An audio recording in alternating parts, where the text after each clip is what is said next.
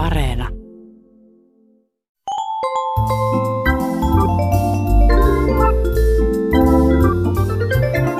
Aristoteleen kantapää. Ohjelma niille, joilla on äidinkielellä puhumisen lahja kuin vettä vaan.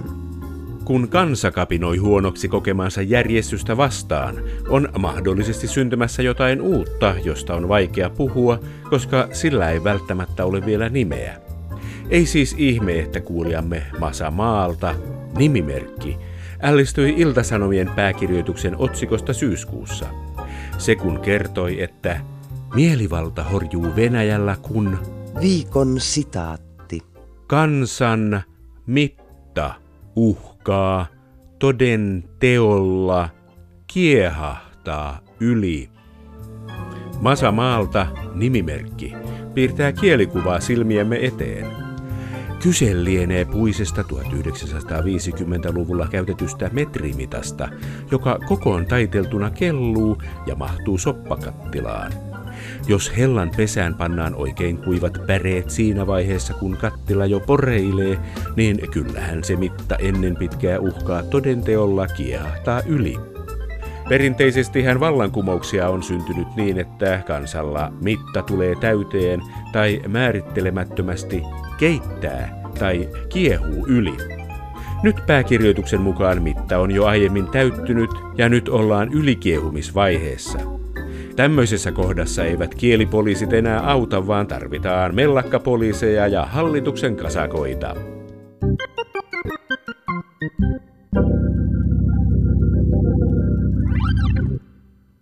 Jos nyt toivotan kaikille, että säntillistä pyhäinpäivän tienoota, ihmettelette varmaan, miksi tätä ikivanhaa juhlaa nyt muka niin täsmällisesti ja korrektisti pitäisi viettää.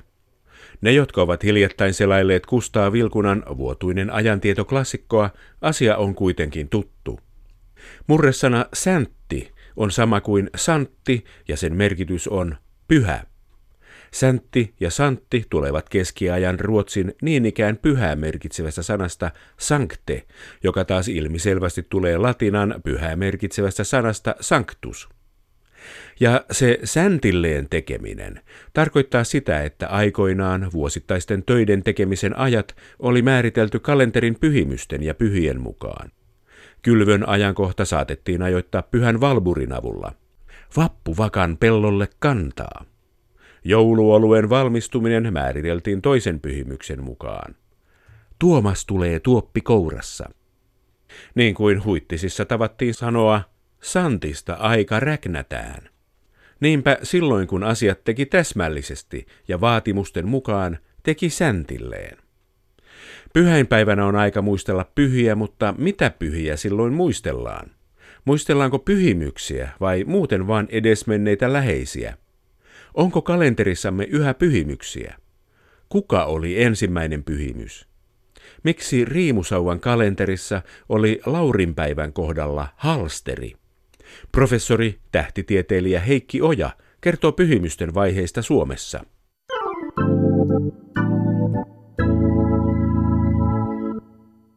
Pyhäinpäivä, pyhäinmiesten päivä, vainajien muistopäivä. Mitä meillä Suomessa näin lokamarraskuun vaihteessa oikein juhlitaan? Kaikkia kuolleita vai uskonsa vuoksi kuolleita marttyyreitä eli pyhimyksiä? Tähtitieteilijä ja professori Heikki Oja. Kyllä meillä juhlitaan vaan kaikkia kuolleita läheisiä lähinnä, mutta alkuaikoinahan tämä on ollut ja katolisessa kirkossa edelleen lähinnä marttyyrien ja pyhimysten juhla.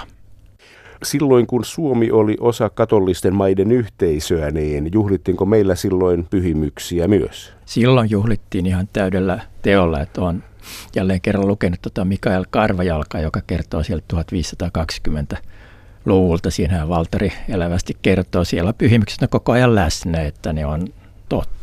Heille rukoillaan heidän kanssaan, jutellaan heidän pyhän jäännöksiään, säilytetään, että se oli hyvin tarkkaa hommaa. Juhlahan on yhtä vanha kuin kristinusko on Suomessa, eli silloin joskus 1100-luvulla alettiin tätä kirkoissa kuuluttaa keskiajan mittaan. Se oli todella tämä marttyyrien juhla, mutta sitten sen jälkeen, kun luterilaisuuteen siirryttiin, niin vähitellen siirtyi vainajien muistopäiväksi ja nykyään se on tämmöinen läheisten vainajien muistopäivä. Viedään haudoille kukkia tai kynttilöitä. Onko tämä juhlapäivä ollut aina samassa kohdassa? No ihan alkuun se oli keväällä 600-luvulla. Se oli Paavi Bonifatius, joka Pantheonin temppeli muutettiin kirkoksi. Sinne rahdattiin lasteittain luita ja sitten hän päätti, että nyt näitä luita, ne on jotain tuntemattomia marttyyreitä, niitä ruvetaan juhlimaan, kun tunnetuilla oli päivänsä, mutta tuntemattomilla ei. Se oli keväällä, mutta sitten seuraavalla vuosisadalla seuraava paavi taas päätti, että se siirretään tänne marraskuun alkuun ja siitä asti se on ollut 700-luvulta katolisessa kirkossa ja myös meillä sitten marraskuun alussa. Alkoiko tämä muuttua heti, kun protestanttinen usko otettiin Ruotsin valtakunnassa käyttöön 1500-luvulla, niin luvuttiinko silloin pyhimyksistä meillä Suomessa kokonaan, professori ja tähtitieteilijä Heikki Oja?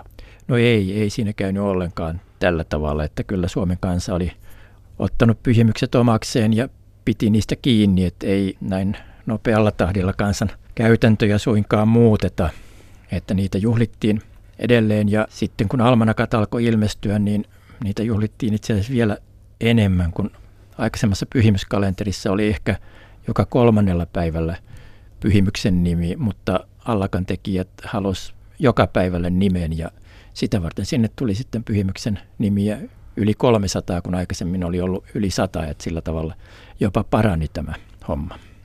Oliko Suomi ainoa tämmöinen pyhimyksistä innostunut maa? Oltiinko Ruotsissa, Saksassa yhtä innostuneita yhä protestanttisella ajalla näistä pyhimyksistä? No ilmeisesti Almanakan tekijät ainakin oli innoissaan, koska siellä kaikissa maissa oli näitä samanlaisia almanakkoja, joissa oli pyhimysten nimiä sitten jokaiselle päivälle. Että jos ei ollut tunnettua, niin sitten otettiin tuntemattomampi hyvin pitkän aikaa, jonnekin 1800-luvulle, melkein kaikkialla. Oliko Suomessakin sinne 1800-luvulle saakka? Joo, eli 1800-luvun loppuun asti oikeastaan ne oli kaikki nimet pyhimysten nimiä. Joitain hallitsijoita sinne oli tullut, mutta sittenhän se systeemi muuttui. Pyhimysten nimiä suomennettiin kovasti, kun suomalaiset halusivat tämmöistä omaa identiteettiä. Ja sitten 1900-luvun alussa täällä Suomessa oikeastaan luovuttiin pyhimyksestä ja tilalle tuli nimipäivät, joista suuri osa perustui pyhimysten nimiin, mutta sinne otettiin sitten paljon muitakin nimiä kuin pyhimysten nimiä. Se oli 1908 ja sitten pikkasen paranneltiin parikymmentä vuotta myöhemmin, kun oli tultu itsenäisiksi. Sieltä heitettiin sadoittain pyhimyksiä, kaikki tuntemattomat nimet pois ja tilalle tuli semmoisia nimiä, joita suomalaiset oli antaneet viime vuosikymmeninä lapsillensa. Tämmöiset kulttuuri-ihmiset, niin Suomen suomalaiset kuin ruotsalaisetkin oli sitä mieltä, että pyhimysten aika oli ohi ja sitten ruvettiin tekemään tämmöisiä mallikalentereita tai mallinimilistoja, mitä siellä pitäisi olla. Semmoisina epävirallisina julkaistiin useita vuosia, oikeastaan vuosikymmeniä. Ja sitten yliopisto lopulta päätti, että se ottaa käyttöön almanakkaan nämä siihen asti epäviralliset nimipäivälistat ja hylkää sitten pyhimykset. Tapahtuiko silloin se, että esimerkiksi jos olisi ollut Matteuksen päivä, niin siitä tuli sitten Matin päivä? Joo, kyllä. Lopullisesti tuli silloin. Se taitaa olla, että Matti on Mattiaksen päivänä ja syksyllä on Matteuksen päivä, joka oli toinen syysmatti. Birgitan päivä se tuli Pirjon tai Pirkon päivä. Joo, kyllä. Että kyllähän näitä nimiä oli tietysti pyhimysten nimiä suomennettu tai ruotsinnettu sieltä 1600-luvusta alkaen, että välillä Almanakassa oli myös näitä kansanomaisia nimiä ollut, mutta se oli aina siinä pyhimyksen rinnalla, jos oli mahtunut ollenkaan, mutta nyt sitten hylättiin se alkuperäinen pyhimysnimi ja otettiin tämä kansanomainen nimi sinne tilalle. Näkyykö tämän hetken nypäiväkalenterista vielä pyhimyksen päivä sieltä takaa? Joo, kyllä se Ne ovat kyllä pysyneet se samoilla paikoilla? Ne on pysyneet ihan samoilla paikoilla tai siihen tilalle, mutta joka tapauksessa päivät on edelleen ennallaan ja siellä on, olisiko 40 tai 50 semmoista selvää nimeä, jotka perustuu pyhimyksen nimeen ja päivä on, on sama siellä taustalla. Minkälaiset pyhimykset saivat suomenkieliset nimet? Professori ja tähtitieteilijä Heikki Oja. No ne oli ne kaikkein kuuluisimmat, tunnetuimmat pyhimykset. Ja nyt kun näitä pyhimysten tarinoita on lukenut, niin mulla on semmoinen tuntu, että sitä kuuluisampi pyhimys, mitä karmeammalla tavalla se on tapettu aikanaan. Että jos on joku hyvin erikoinen tappamistapa, niin kuin Laurentius grillattiin jollain isolla grillillä kuoliaaksi, niin se takas hänelle nyt ikuisen kuolemattomuuden, että se on Laurin päivä edelleen 10 kahdeksatta ja se pysyy. Et kaikkein nämä hurjimmat kertomukset ja sitten toisaalta nämä tunnetuimmat ja vaikutusvaltaisimmat, niin kuin Pyhä Birgitta oli Ruotsissa silloin aikana, että hän on kohonnut nyt sitten paitsi Ruotsin, niin koko Euroopan suojeluspyhimyksiksi. Vau. Wow. Vai että karmeat tarinat kiinnostivat ihmisiä? Siinä on varmaan jokin inhimillinen sensaatiohakuisuus. Joo, ja... sama asia, mitä nykyään ihmiset lukee seiskaa tai vastaavaa, jossa on välillä hyvinkin karmeita ja liikuttavia kertomuksia. Entisaikaan ei ollut näitä lehtiä, silloin luettiin marttyyriluetteloita ja jotain kultaista legendaa, jossa kerrotaan just näitä hurjia tarinoita. Varmaan ei kaikki ole edes totta, mutta ehkä niissä on siteeksi jotain. Eli pyhimykset olivat sen ajan julkkiksia. Ne oli nimenomaan sen ajan julkkiksia, että muita ei ollut, niin niistä luettiin ja niiden kuvia oli sitten kirkkojen seinillä ja joku Sebasti, joka oli täyteen ammuttu nuolia. Se oli hyvin vaikuttava kertomus ja hyvin vaikuttavia kuvia ja ihmiset olivat sitä hyvin kiinnostuneena. Mutta nykyään onneksi ei tarvita marttyyrikuolemaa, että pääsee julkiksi, riittää, että alkoholisoituu ja sitten raitistuu. No, esimerkiksi. Siinä on kiirastulta. Kyllä, kosolti siinäkin. No, kuka oli ensimmäinen pyhimys, professori Heikki Oja? Mm. Rooman marttyyriluettelo sanoo ensimmäiseksi pyhimykseksi Stefanosta, eli Tapania, joka kivitettiin kuoliaksi kohta se Jeesuksen taivaaseen nousun jälkeen, eli se oli noin 30-luvulla heti siellä ajanlaskun alussa. Mikä siinä oli ideana? Onko se, kun ajatellaan Jeesusta, joka kuoli ristillä tavallaan uskonsa vuoksi, Joo. niin onko se malli otettu sieltä? Jeesuksen seuraajat, jotka joutuvat kuolemaan uskonsa vuoksi, niin ovat niin pyhiä, että heitä muistellaan erikseen. Joo, tämä siinä on kerta kaikkiaan ideana, että heti alkuaikoina kristittyjä ruvettiin tappamaan ja vainoamaan sieltä Neron ajoista lähtien, että marttyrejä ja pyhimyksiä alkoi tulla ihan liukuhihnalla onko niitä kertynyt koko ajan vai onko sitä listaa jotenkin siivottu jossain vaiheessa? No sekä että. Eli niitähän on kertynyt kyllä koko ajan. Edelleenkin Paavi julistaa pyhimyksiä, tosin aika harvakseen, että se ei ole samanlaista kuin alkuaikoina. Mutta niissä ensimmäisissä vainoissa silloin ensimmäisenä vuosisatoina kuoli joitain tuhansia, ehkä kolme tuhatta, semmoinen arvio jossain sanottu, marttyyriä, jotka kaikki sitten pääsivät pyhimykseksi. Mutta sitten osa on semmoisia legendoja, että niissä ei luultavasti ole mitään perää ja sitä varten niitä on siivottu vuosisatojen varrella jonkun verran pois. Sanotaan 1700-luvulla jonkun verran ja ihan nyt 1900-luvulla joku pyhä Kristoffer, joka kantoi Jeesus-lapsen virran ylitse ja tunsi valtavan painon, kun Jeesuksella oli koko maailman synnit harteillaan, niin tämmöiset legendapyhimykset on karsittu sieltä nykyisestä pyhimysluettelosta pois. Alkuun niitä tuli itsestään. Lähipiiri, näki kun joku tapettiin ja alkoi pitää häntä pyhimyksenä, mutta se oli noin vuoden tuhat paikkeilla, kun katolinen kirkko huomasi, että tämä alkaa mennä vähän överiksi tämä homma, kun pyhimyksiä oli joka nurkassa. Ja oliko se nyt 1234, sen jälkeen kukaan muu kuin Paavi ei ole saanut nimittää pyhimykseksi. Kun pyhimyksen päivä laitetaan kalenteriin, niin laitetaanko se hänen syntymäpäivälleen, professori Heikki Oja? Sillä tavalla syntymäpäivälle, että kirkko katsoo, että kun ihminen kuolee esimerkiksi marttyyrikuoleman, hän syntyy uuteen elämään. Eli tämä hänen kuolinpäivänsä on hänen syntymäpäivänsä, joka merkitään kalenteriin. No miten sitten silloin, kun meillä Suomessa ei vielä ilmestynyt sitä almanakkaa, kun kalenteri oli vaikka riimusauvan muotoinen, niin miten pyhimysten päiviä sinne merkittiin? No siihen ei mahtunut nimeä kirjoittamaan, että riimusauvoihin jouduttiin panemaan yksi ainoa pieni tunnus, joka kuvasi jollain tavalla sitä pyhimystä, että joku oli kuollut miekkaan, siihen pantiin miekka.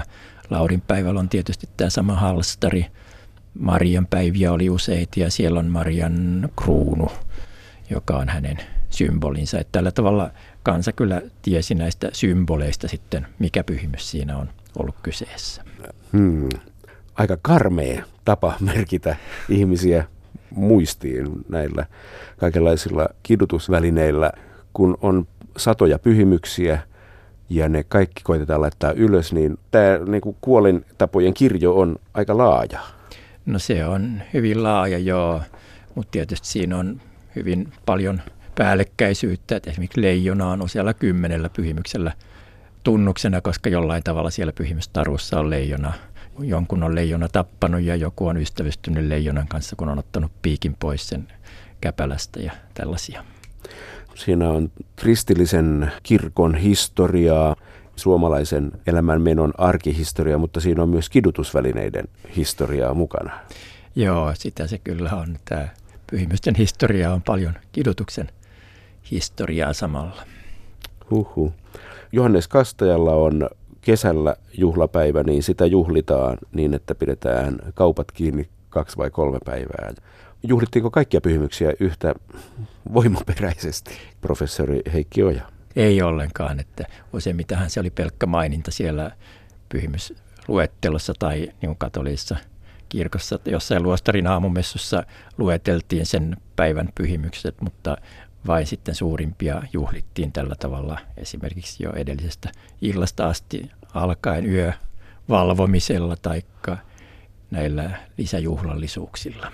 Montako sellaista pyhimystä oli, joita erityisesti juhlittiin?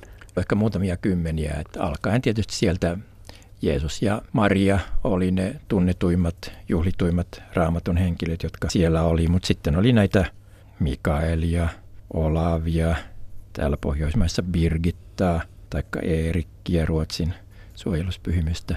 Näitä tällaisia tutuimpia juhlittiin kyllä.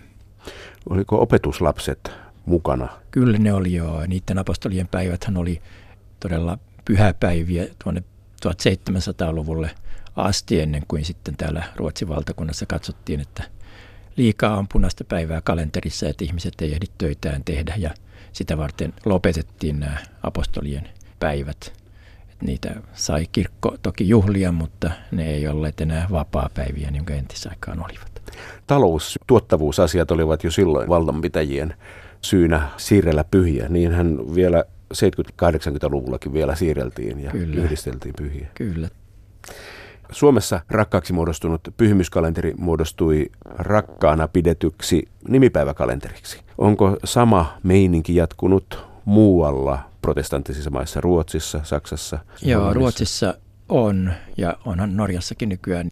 Se on oikeastaan pohjoismainen erikoisuus, koska Keski-Euroopan protestanttisilla alueilla niin se vaan lopetettiin nimipäivien käyttö, että almanakka tyhjeni, siellä ei enää ole nimipäiviä eikä pyhimysten päiviä, mutta meillä Suomi halusi osoittaa oman identiteetin ja sitä varten tämä suomalaiset nimipäivät oli se, jolla erottiin niin venäläisistä kuin ruotsalaisistakin ja sitten kun itsenäistyttiin, niin pidettiin tietysti nämä rakkaat nimet. Kiitoksia Heikki Henrikin mukaan nimetty kiittää Pasi. Onko se nyt sitten Basileijoksen nimeen mukaan Esimerkiksi nimetty? joo. Niitä on useitakin Basileijos-nimisiä pyhimyksiä ollut tällä matkan varrella. Aristoteleen kantapään yleisön osasto. Nimimerkki Kymppi Äikässä lähestyi Aristoteleen kantapään toimitusta postikortilla. Näin hän kirjoittaa. Mikä särähtää kielikorvassasi? No takuulla tämä uusi kamala muoto – nopeiten, helpoiten, parhaiten, joka on valitettavan yleinen mediassa ja jopa kirjoissa nykyisin. Mistä mokoma keksintö? Nimimerkki Kymppi Äikässä joutuu aloittamaan siedätyshoidon kielikorvassaan. Kielitoimisto tietää, että sanan helposti kaltaisten sti-loppuisten tapaa tai määrää ilmaisevien adverbien superlatiivimuoto on tavallisesti mmin loppuinen – helpoimmin. Monilla sti-sanoilla on superlatiivissa kuitenkin myös ten-loppuinen vaihtoehto, helpoiten. Ehkäpä nimimerkki Kymppi Äikässän herkkä kielikorva on havainnut muutoksen yleiskielessä. Harvinaisempi ten-muoto on yleistymässä. Kieli kehittyy.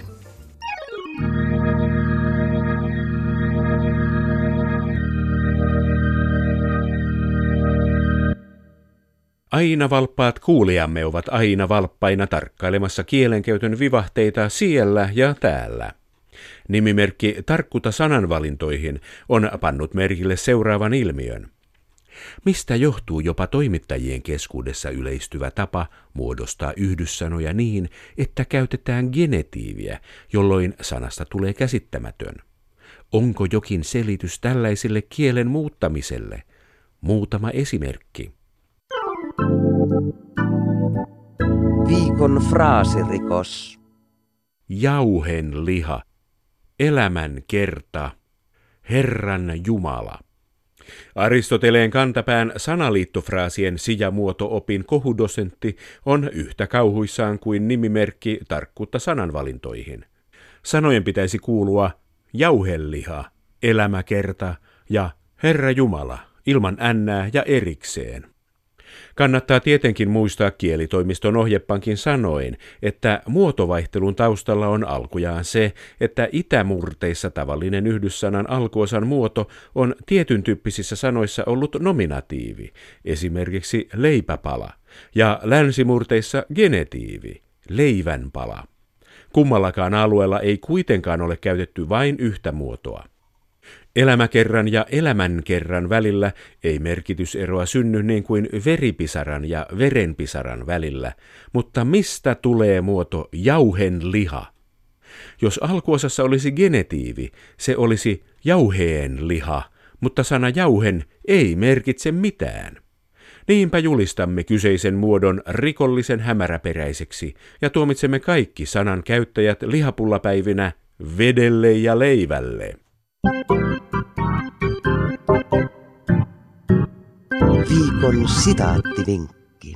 Ortodoksinen nimipäiväkalenteri herättää monessa omaan nimipäiväkalentereemme tottuneessa kummastusta.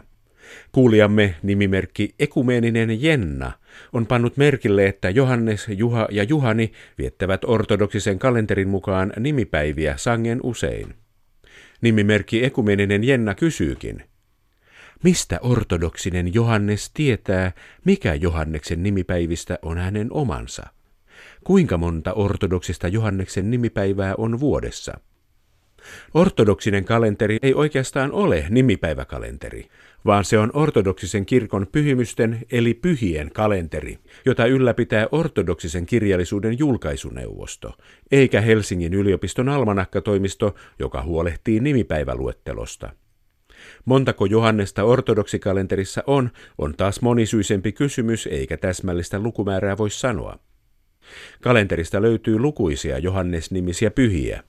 Apostolia evankelista Johannes teologi, Johannes edelläkävijä eli Johannes kastaja, pyhittäjä Johannes siinailainen ja pyhittäjä Johannes kojussa asuja. Tänä vuonna listalle on saatu kaksi uutta Johannesta, jotka ovat Suomen ensimmäiset omat ortodoksiset pyhämme. Pyhä Martturi Johannes Ilomantsilainen sekä pyhittäjä Johannes Valamolainen, eli skeema-igumeeni Johannes. Usein kalenterissa toistuvia nimiä ovat myös Maria, Georgios, Andreas, Aleksanteri, Xenia ja Elisabet. Mutta ortodokseillakin on vain yksi nimipäivä vuodessa. Perinteisesti lapsi saa suojelijakseen pyhimyksen, jonka päivänä on syntynyt. Nykyään vanhemmat haluavat kuitenkin valita lapsensa nimen, jolloin papin kanssa sovitaan, kuka on lapsen suojeluspyhimys. Useimmiten tämä on lähinnä syntymäpäivää sijaitseva pyhä kaima. Ei siis muuta kuin hyviä pyhiä.